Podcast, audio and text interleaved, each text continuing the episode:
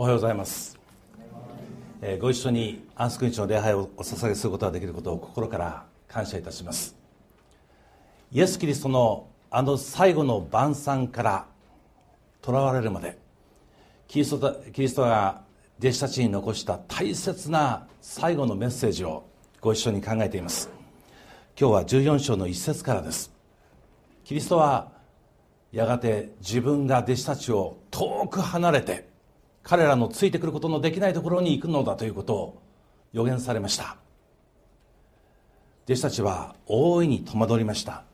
キリストの今までの働きが全て挫折に終わってしまうのか。自分たちは取り残されて不安と恐怖と孤独のうちに取り残されてしまうのか。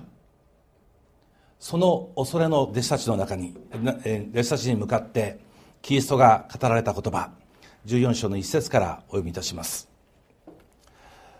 心を騒がせるな。神を信じなさい。そして私をも信じなさい。私の父の家には住むところがたくさんある。もしなければあなた方のために場所を用意しに行くと言ったであろうか。行ってあなた方のために場所を用意したら戻ってきてあなた方を私のもとに迎える。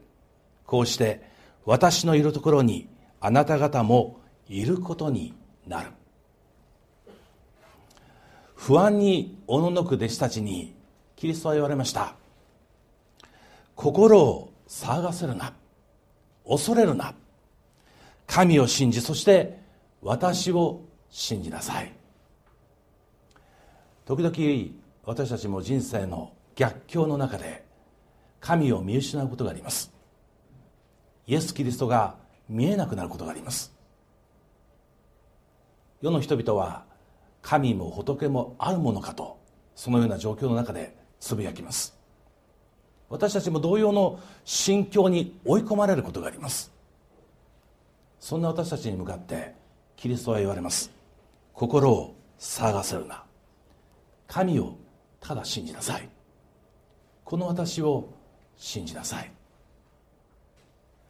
神を信じることキリストを信じること信じるとは一体どういうことなんでしょうか？皆さんあの晴作正秀という名前を聞いたことあるでしょうか？多分あまり聞いたことのない名前だと思いますけどこの人はですね東京で有名なカリスマ神父と呼ばれるあのカトリックの神父さんです。まだ50代だと思います。毎年100人近くのバプテスマをですねこのカトリック教会生んでるんです。もう彼も数年でこう転々と転勤していくんですけれども彼が行くところ教会が、えー、人々でですね溢れ返ります。彼のメッセージが非常に素晴らしいんですね。彼はこのメッセージを準備する、えー、そのようなことは一切しなくなったそうです。ただ導かれるままに語る、まあ、私もそういう、えー、身分になりたいなと思うんですが心境になりたいなと思うんですが彼のメッセージは人の心を捉えていきます。そして揺さぶります。たくさんの人々が彼のメッセージによって救われていってる。でこのカリスマ神父と呼ばれる、えー、晴れ作先生が会う時、えー、説教の中でまあミサの説教ですから短いんですけれどもカトリックのメッセージはですねその中でこんな話をしました、えー、一昨日青年たちがたくさん教会にやってきた。その青年たちの中には、まあ、興味半分でやってくる者もいれば真剣な思いでやってくる者もいる。でその青年たちに向かって自分はですねできる限りごまかずごまかさず恐れず、えー、精霊の働きを願って語ってると。で一昨日やってきた青年の一人がこう質問したそうです。一つだけ質問させてください。神を信じるとか救い主を信じるとか言うけれどよく分かりません。信じるって一体どういうことですか？って質問した。キリストは言われました。神を信じなさい。そして私を信じなさい。信じるってどういうことなんですか？青年は問うた。それに対してこの晴作先生はこう答えたそうです。あなたのお母さんはご存命ですか？あなたお母さん生きてる？はい。生きてます。では一緒に住んでるの？いえ。自分は今一人暮らしです。そう。じゃあ一つだけ質問するけれどちゃんと答えてください。あなたがもし今何年も付き合った恋人に振られて真っ黒な気持ちになっている時に全財産が入った財布を落としその上インフルエンザにかかって39度5分の熱が出て3日3晩何も食べられず何か食べなきゃ死ぬと思って冷蔵庫を開けたら何にも入っていなくてどうしようもない状況。思い立ってお母さんに電話して「母さんもう俺ダメかも。おかゆ一杯でいいから作りに来てくれないか」と頼んだら「君のお母さんは来てくれますか?」そうしてました。そしたら青年「はい来ると思います」と答えたんです。思いますって来ないかもしれないってこと？と神父は尋ね返す。するとちょっと間を置いて青年いや必ず来ます。って答えた。絶対来るって信じてますか？はい信じます。そうですか。信仰って信じるってそういうことです。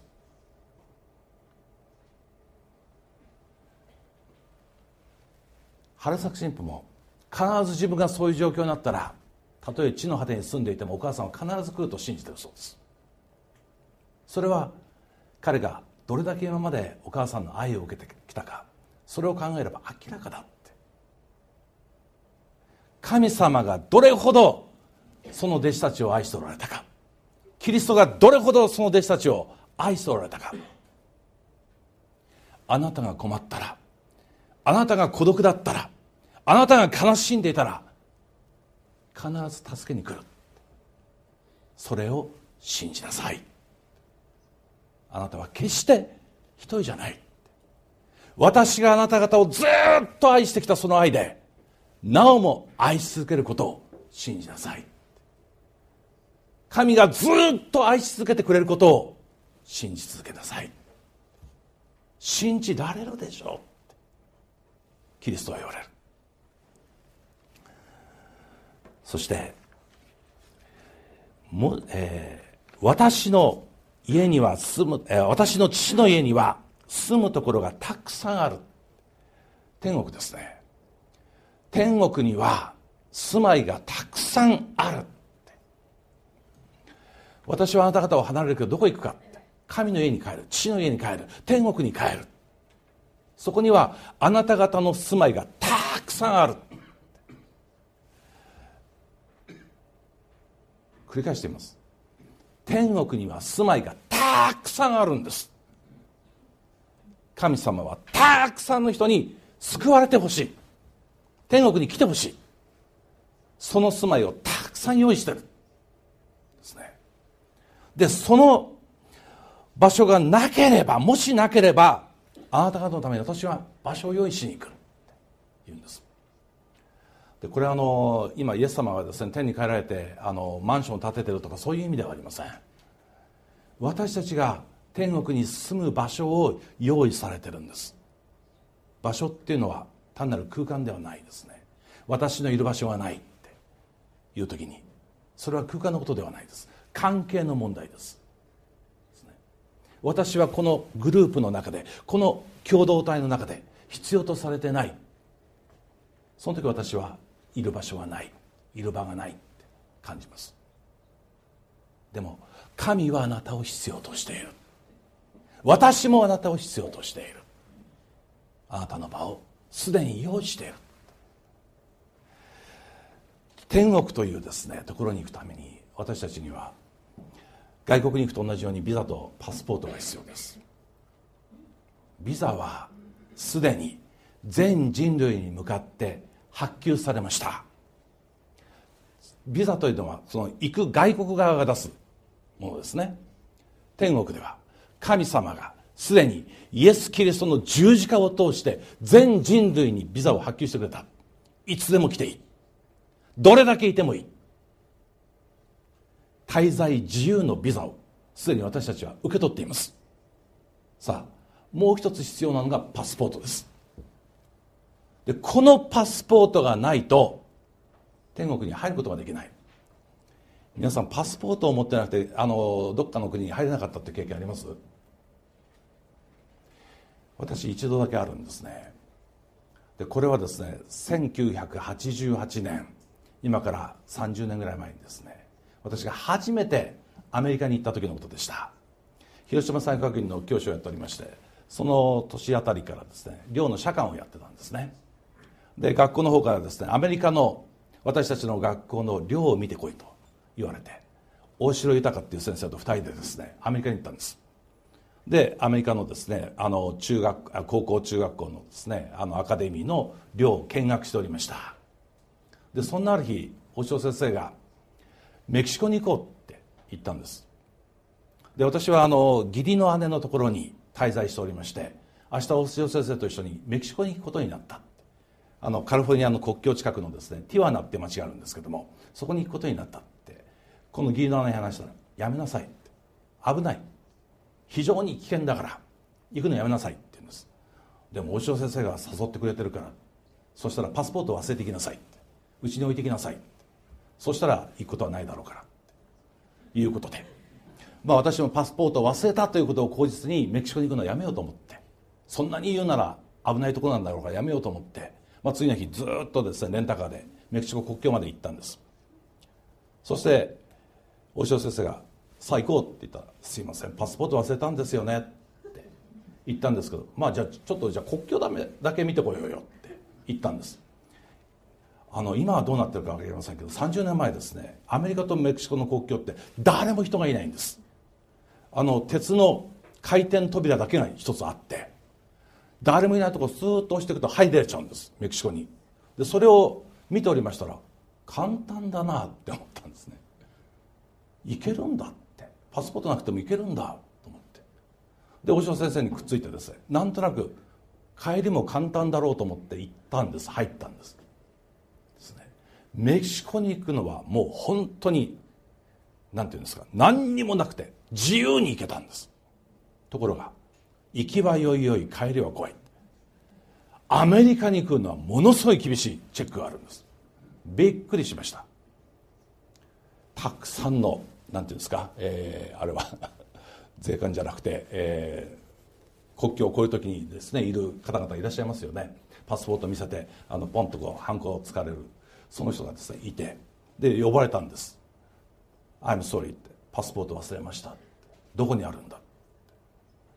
あのローマリンダの義理の姉のところにじゃあと持ってきてもらえ。え？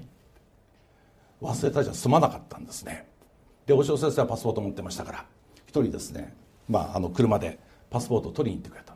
私はメキシコで数時間ずっと夜のメキシコ寒いんですけれども震えながらパスポートを送るのを待ってたんです。怖かったですね夜になってくると。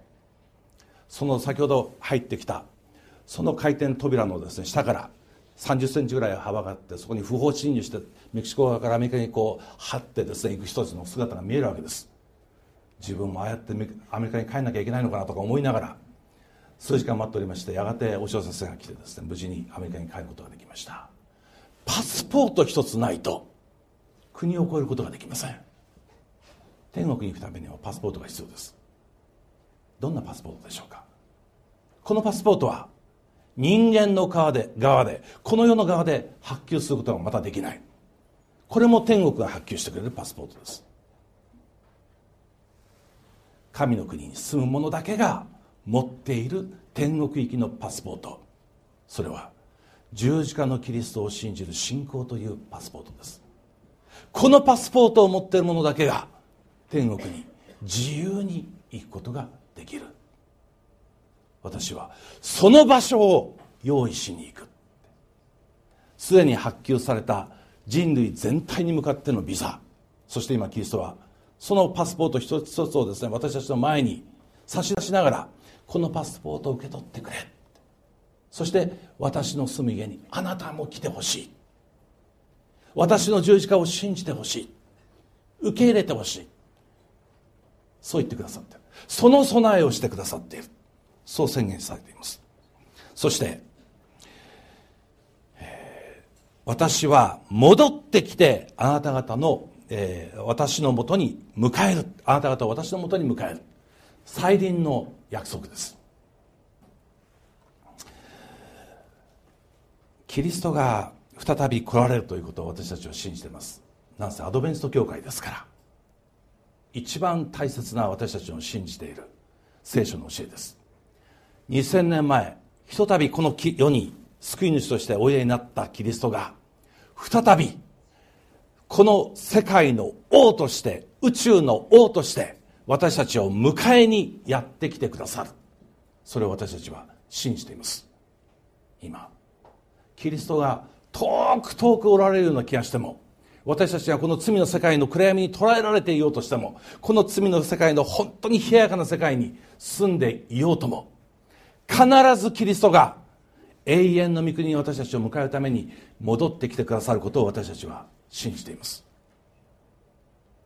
アーメン。信じてます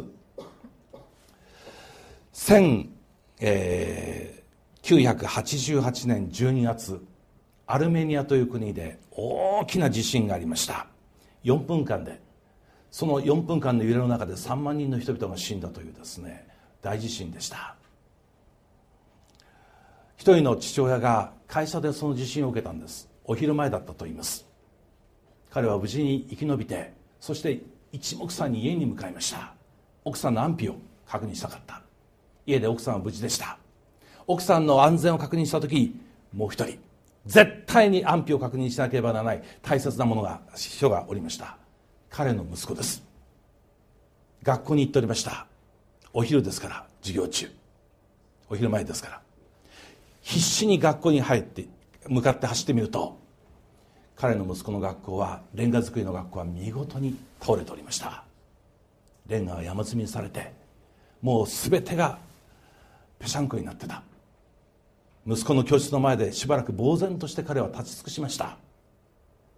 子供たちの親が何人もその場にやってきてみんな失望して涙ながらにそこを立ち去っていきました。もう助からない。絶望的な状況だったんです。しかしこの父親は帰らなかった。もし何かあったらお父さんは必ずお前のことを助けに行く。いつも息子にそう約束してたんです。父親はレンガを一つ一つ取り除けました。何時間も何時間もかかってレンガを取り除けていった。39時間一人で取り除けて一つの壁をバーッと起こしたところ下から子供たちの声が聞こえてきた。息子の名を呼びました。アーマンド！下から声が聞こえた。パパ！待ってたよ！無事か！大丈夫！地震が起きた時壁が倒れて三角形のトライアングルの空間ができてそこに13人の友達と助かってる。生きてる。アーマンド出ておいで。いいよパパ。友達から助けてあげて先に助けてあげて。一人一人の子供たちを引きずり出してそして最後に息子を助け出しました。息子は父親に言いました。パパ信じてたよ。待ってたよ。必ず助けに来てくれるって。僕は信じてた。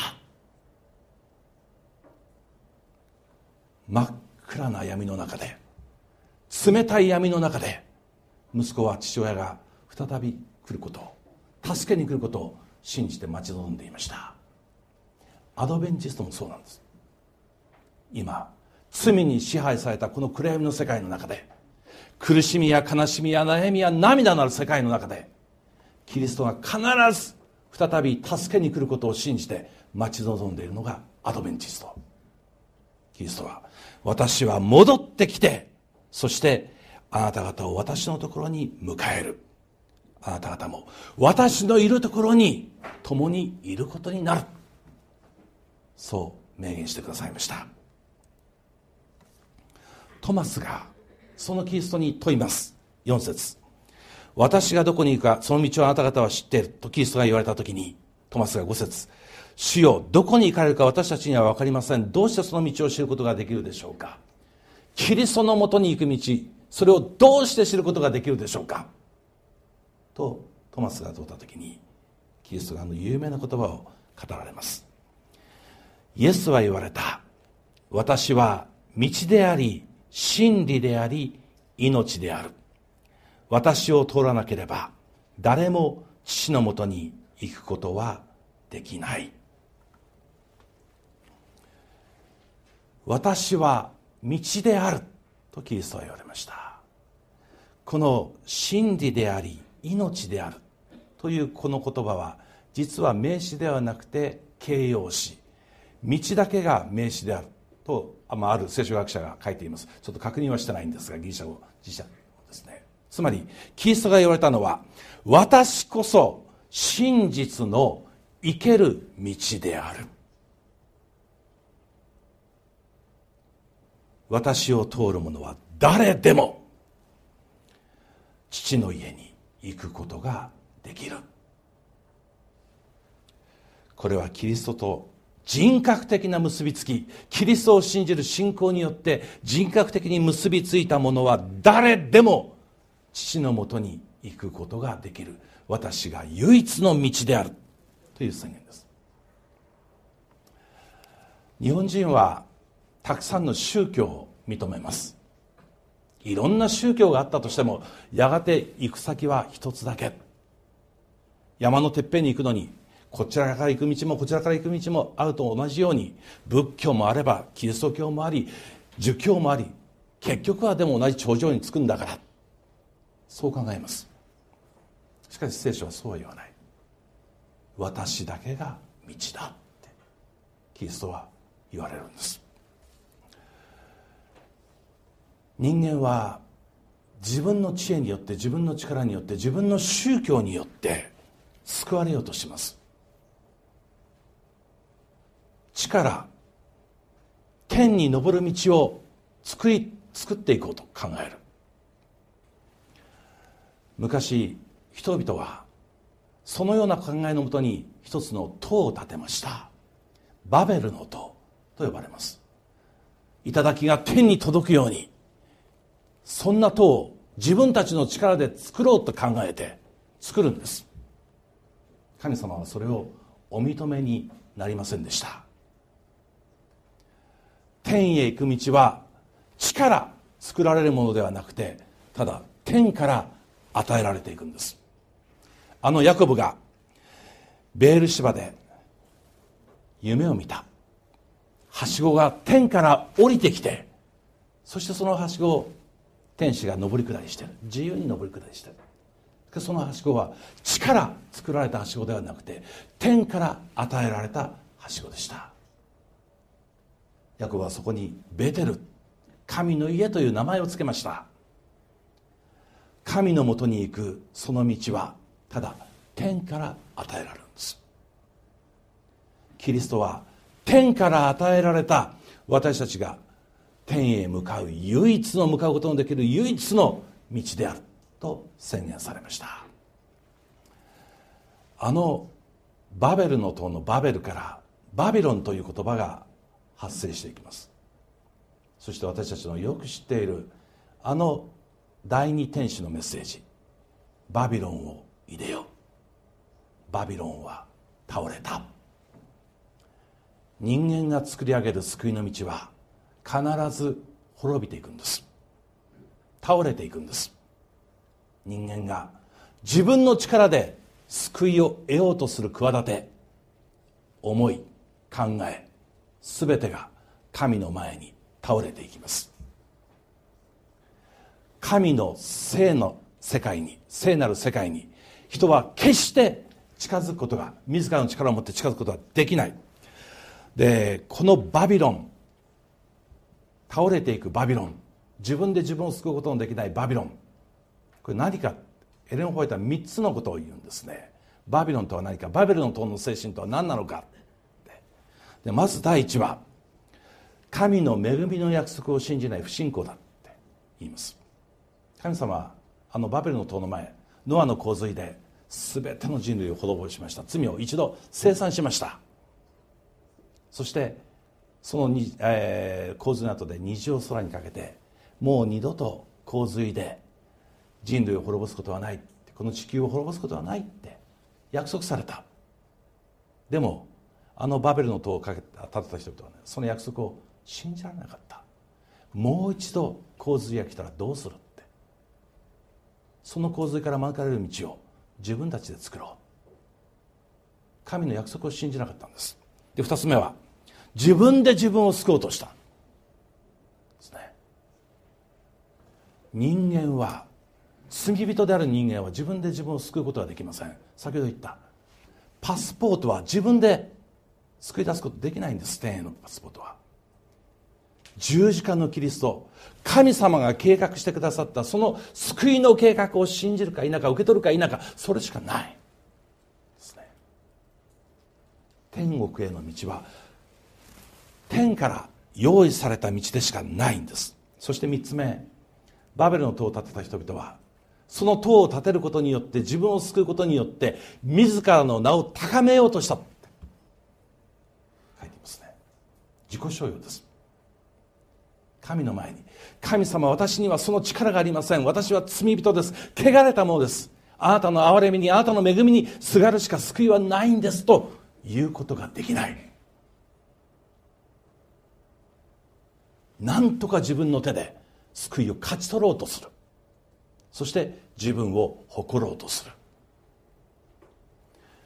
神の恵みを約束を信じることをしない不信仰自分で自分を救おうとする、えー、行いによる義そして自分の名を高めようとする自己商用これがバビロンの精神。それは必ず倒れていく。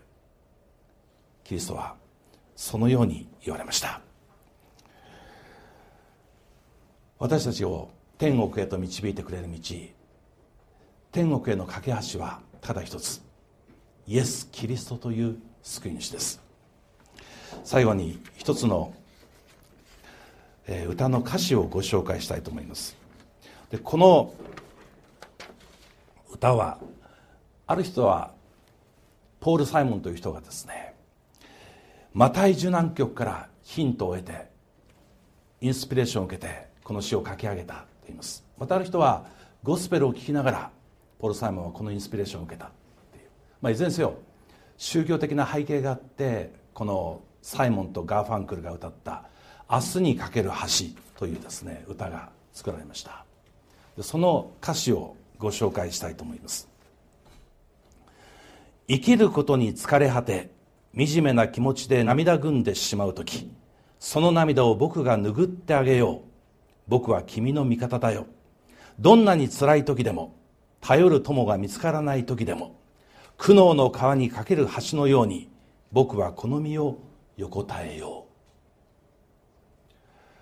君が打ちのめされあてもなくさまよう時夕暮れが冷たく垂れ込める頃君を慰めてあげよう。暗闇が立ち込め苦痛が君を襲う時僕が身代わりになろう。苦悩の川に架ける橋のようにこの身を横たえよう。この「明日に架ける橋」の歌詞はまさに天国に架ける橋とのしてのイエス・キリストを表している歌詞だというふうに私には読めました。そう。